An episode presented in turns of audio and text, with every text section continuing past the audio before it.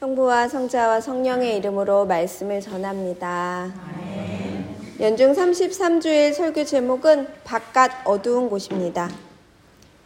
겨울이 다가오면 교회 주변의 밤은 별들의 향연을 펼칩니다. 엄마 추워져서 별이 더 잘 보여. 어릴 때 에린이 했던 말인데 애은이 똑같이 그 얘기를 하는 걸 보니까 아, 컸구나. 많이 컸네. 이런 생각이 저절로 듣게 됩니다. 그러니까 추운 겨울을 여러 번 지낸 거죠. 추우면 별이 다 절 보인다고 합니다. 빛이 없는 산 옆에 있는 우리 집으로 돌아오는 길에 빛나는 별로 기억하고 있으니까 아, 다행이다 라는 생각이 듭니다. 겨울밤은 별을 아름답게 한다고 말하는 그 탄성을 들으면서 저도 늦은 밤 집으로 돌아올 때면 하늘을 꼭 올려보고 한참 이따가 집으로 들어옵니다. 캄캄하니까 빛을 찾기 마련인데 그 빛이 머리 위 달빛과 별빛에 집중하게 되니까 너무 낭만적이죠? 가로등이 없으니까 잘 보이는 거죠. 올려다보는 것만으로도 감탄이 저절로 드는 게 사실입니다. 가로등이 없기 때문에 그렇고 또 인근에 불빛이 없기 때문에 하늘에 굉장히 집중하고 별빛과 달빛을 살피게 됩니다. 근데 여러분 정말 겨울밤이 되면 별이 더 빛난다고 합니다. 과학적으로 맞다고 하는데요. 겨울 하늘이 더 맑대요. 그러니까 여름에는 이동성 고기압과 차갑고 건조한 기단이 겨울에 이게 더 형성이 된다는 거죠. 그래서 하늘을 그게 꽉 채워서 습기나 먼지가 없다는 거예요. 그래서 빛의 산란 현상이 없고 그래서 더 맑은 공기가 형성이 되기 때문에 상쾌하고 그래서 왜 겨울에 이렇게 딱 문을 열면 가을부터 차가운 공기가 딱 들어오면 기분이 좋아진다고 합니다. 겨울밤처럼 그런 이유 때문이었을까요? 쫓겨난 그 밤에 오직 다른 곳에 마음을 쏟지 말고 한 빛에만 집중하도록 하기 위해서 쫓겨난 이를 그 바깥 어두운 곳에 세워두신 건가 생각해 보게 됩니다. 다른 빛은 생략된 그 밤, 그 캄캄한 밤에 나가서 반성의 시간을 보내고 나면 자기에게 내려주신 그 달란트를 꺼내놓지 못한 자기의 미련함과 게으름 이런 것들이 후회가 될까요? 가만히 생각해 보게 됩니다. 여러분의 이 달란트 비유 속에 누가 마음에 이렇게 다가오시나요? 가진 자의 여유 주인이신가요? 누구로 금방 마음이 가시나요? 중간쯤 되는 5달란트는 아니더라도 2달란트 정도는 되지 않나, 내가 나누지 않았나 라고 생각하시나요? 저는 어김없이 그 1달란트를 꺼내놓지도 못하고 그냥 나중에 꺼내놓지 않은 것도 죄인가? 주인이 악하고 게으른 종이라고 혼내게 된 그 사람에게 마음이 다가갑니다. 그가 결국은 가슴을 치며 통곡하게 되는 일, 가슴을 치며 통곡하는 건 여러분 어떤 마음 같으세요? 저는 후회의 마음이라고 말씀드리고 싶습니다. 뉘우침이 마음속에 온 거죠. 자기 잘못을 이렇게 마주하는 거죠. 내가 진짜 잘못했구나 라고 생각하는 것입니다. 이 후회라는 마음은 사실은 굉장히 중요한 역할을 합니다. 소중한 것을 알게 하는 마음입니다. 아주 중요한 감정을 통제하는 기능 중에 하나죠. 반복적으로 이렇게 잘못을 저지르는 게 아니라 아, 내가 그때 만약에 그러니까 이런 거죠. 내가 이렇게 또 하면은 혼나겠지 이런 게 아니라 겁에 질려서 그 일을 안 하는 게 아니라 후회하는 거죠. 아, 내가 뭔가 지킬 게 있어. 내게 소중한 게 있어. 라고 할 때 이 후회라는 마음이 밀려옵니다. 그래서 결국 후회하는 마음은 사랑을 확인하는 과정 중에 하나다라고 말씀드리고 싶습니다. 쫓겨난 이 마음을 가지게 한 쫓겨난 사람이 가지는 그 마음, 후회하는 거죠. 아, 내가 그러지 말걸. 내가 그때 주님에게서 받은 1달란트를 꺼내놓을 걸 라고 하는 거죠. 아, 주님이 나한테 1달란트를 주셨구나. 그게 나의 능력에 맞기 때문에 나에게 주셨구나 하고 그 마음을 가지도록 하는 것입니다. 저는 그리스도교는 후회의 마음을 알려주는 곳이다 라고 말씀드리고 싶습니다. 후회하면 회개할 수 있습니다. 예. 후회돼. 내가 쓴 돈도, 내가 쓴 시간도, 내가 쓴 그 어떤 과거에 무엇이 후회돼. 그러니까 난 잘못을 고하게 되는 거죠. 그때 비로소 회개가 일어나는 것입니다. 회개는 입으로 하는 게 아니라 마음으로 고통받으며 참회하면서 돌이키고 오늘 가슴을 치며 통곡한다는 그 느낌 그대로 다시 돌아서 생각해 보는 거죠. 그래서 후회는 소중한 것을 회복시키는 마음입니다. 회개하여라, 하늘나라가 다가왔다 라고 말한 그 사람, 메타노니아라고 하는 삶의 변화를 가리키는 이 성경의 말씀은 곳곳에 등장합니다. 하느님의 사랑을, 아버지의 사랑을, 고향에 대한 그리움을 기억하는 장면에서 회개하라 이 말씀은 사용됩니다. 이대로는 위험하다, 방향을 바꾸어라 라고 하는 지향은 아주 중요한 것을 일깨워줍니다. 군자일수록 자기가 돌아볼 때를 기억하는 거, 자기에게 거울이 있는지 없는지 라고 기억하는 것은 아주 중요합니다. 사랑을 기억하라는 거고 하느님을 다시 마주보라는 거죠. 눈을 들어 하느님을 바라봐라 라는 거죠. 눈을 들어서 하느님을 향하는 일은 신비롭게도 장애물이 아주 많습니다. 이 눈을 들어서 하느님 보는 일이 뭐가 그렇게 어려울까 싶지만 장애물이 참 많습니다.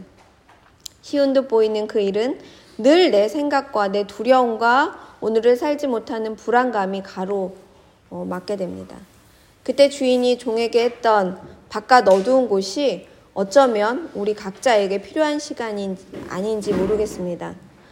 선악과를 따먹고 에덴 동산에서 쫓겨났죠.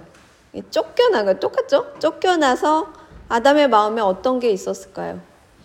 아버지의 유산을 탕진하고 배고파서 마음에 후회가 밀려든 둘째 아이들의 마음에 어떤 마음이 다가왔을까요?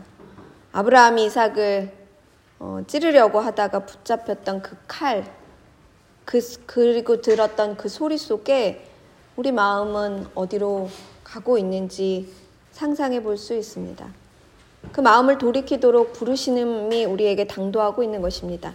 이대로 두어서는 안 된다는 그 호된 부르심은 근본적으로는 사랑의 뿌리를 두고 있습니다.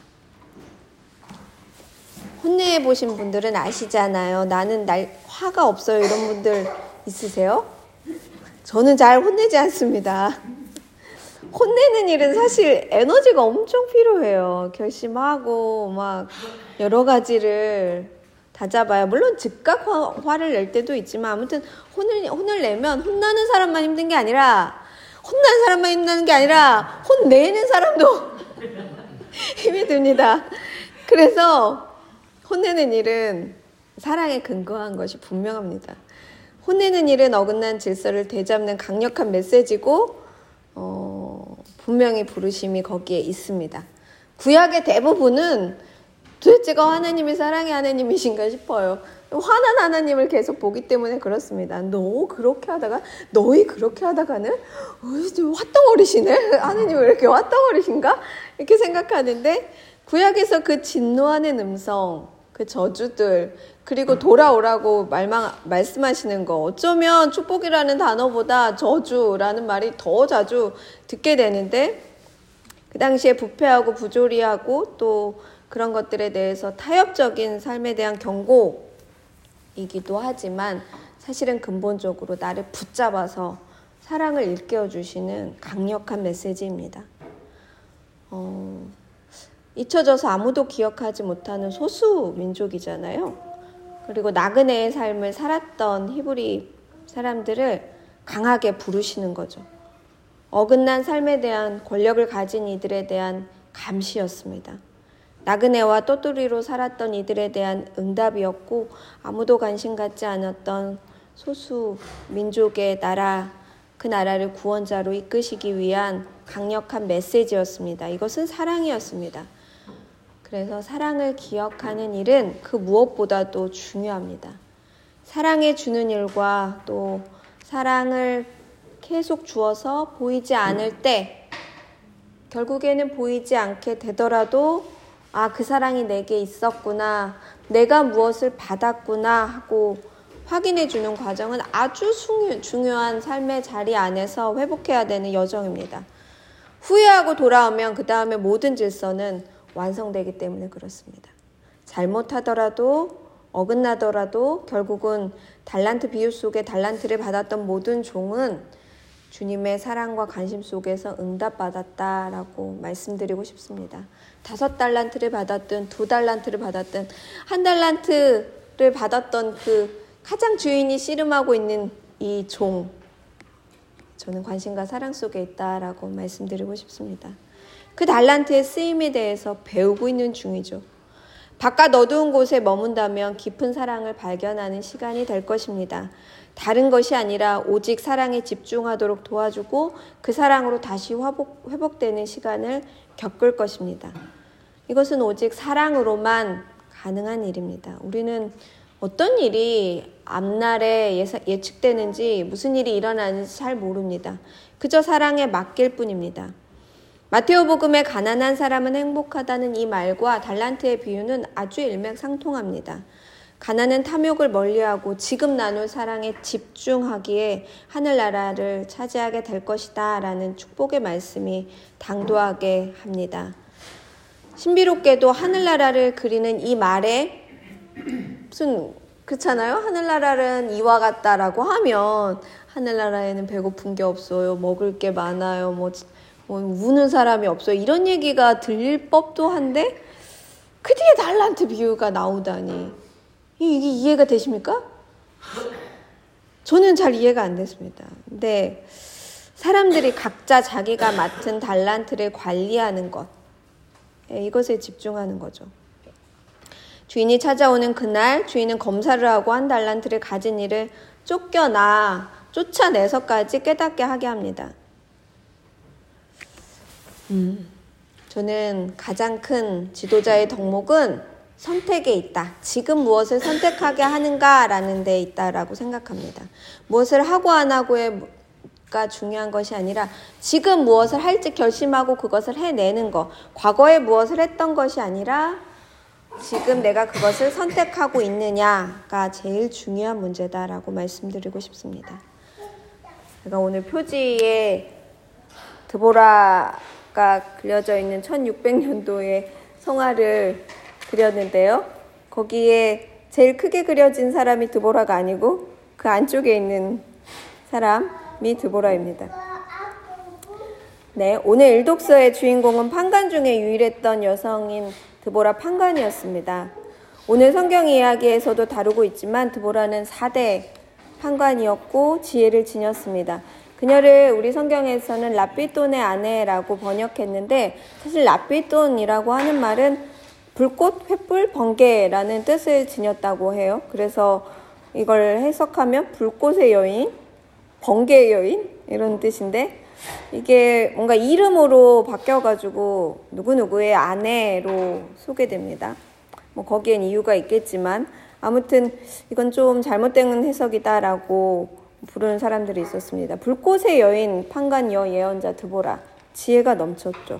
그가 여성이었든 남성이었든 그런 게 중요한 게 아니라 그가 무엇을 지금 하는가, 하느님의 사람으로서 어떻게 일했는가, 얼마나 권능을 베풀고 질서를 바로잡는 일을 했는가 라는 것이 가장 중요합니다.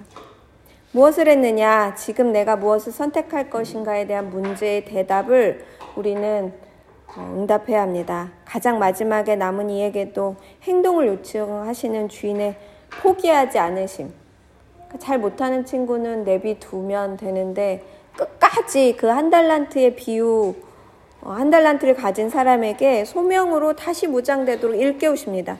그 소명은 하늘나라를 맞이하는 이들의 운명이고 이유가 될 것입니다. 우리는 소명으로 하느님과 만납니다. 그 소명은 우리를 자유롭게 하고 우리를 기쁘게 움직이게 합니다. 우리에게 세상과 만나 그 속에서 서로 격려하고 서로 도와주라는 요청은 데살로니가 교인들에게 사도 바울로가 요청한 서신 속에만 해당하는 내용이 아닙니다. 서로 격려하고 서로 도와주어라. 내가 감추어둔 1 달란트가 어디에 쓰일 때 가장 귀하게 쓰이는지 기억해야 합니다. 잘함으로 능력이 좋음으로 섬기는 게 아니라 꺼내놓는 걸로 섬기는 거예요. 연속 동작입니다, 여러분. 꺼내놓으면 주님의 말씀을 섬기는 거죠. 그거면 충분하다는 것입니다. 사랑의 실천이 가장 중요한 신호입니다. 그 마음은 후회에서 시작되고 가장 귀하고 값진 도라섬입니다. 지향을 어디에 두고 어디로 나아가는가, 이것이 전부입니다.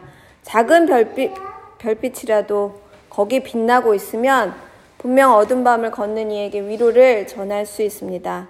두려워하지 말고 그 빛을 꺼내놓으십시오. 당신은 하느님에게 잃어버린 한 마리의 양이며 바깥 어두운 곳으로 쫓아서 밖에 나와 있는 한 달란트를 받은 이라는 것을 기억하시기 바랍니다. 우리에게 용기가 필요한 시간입니다.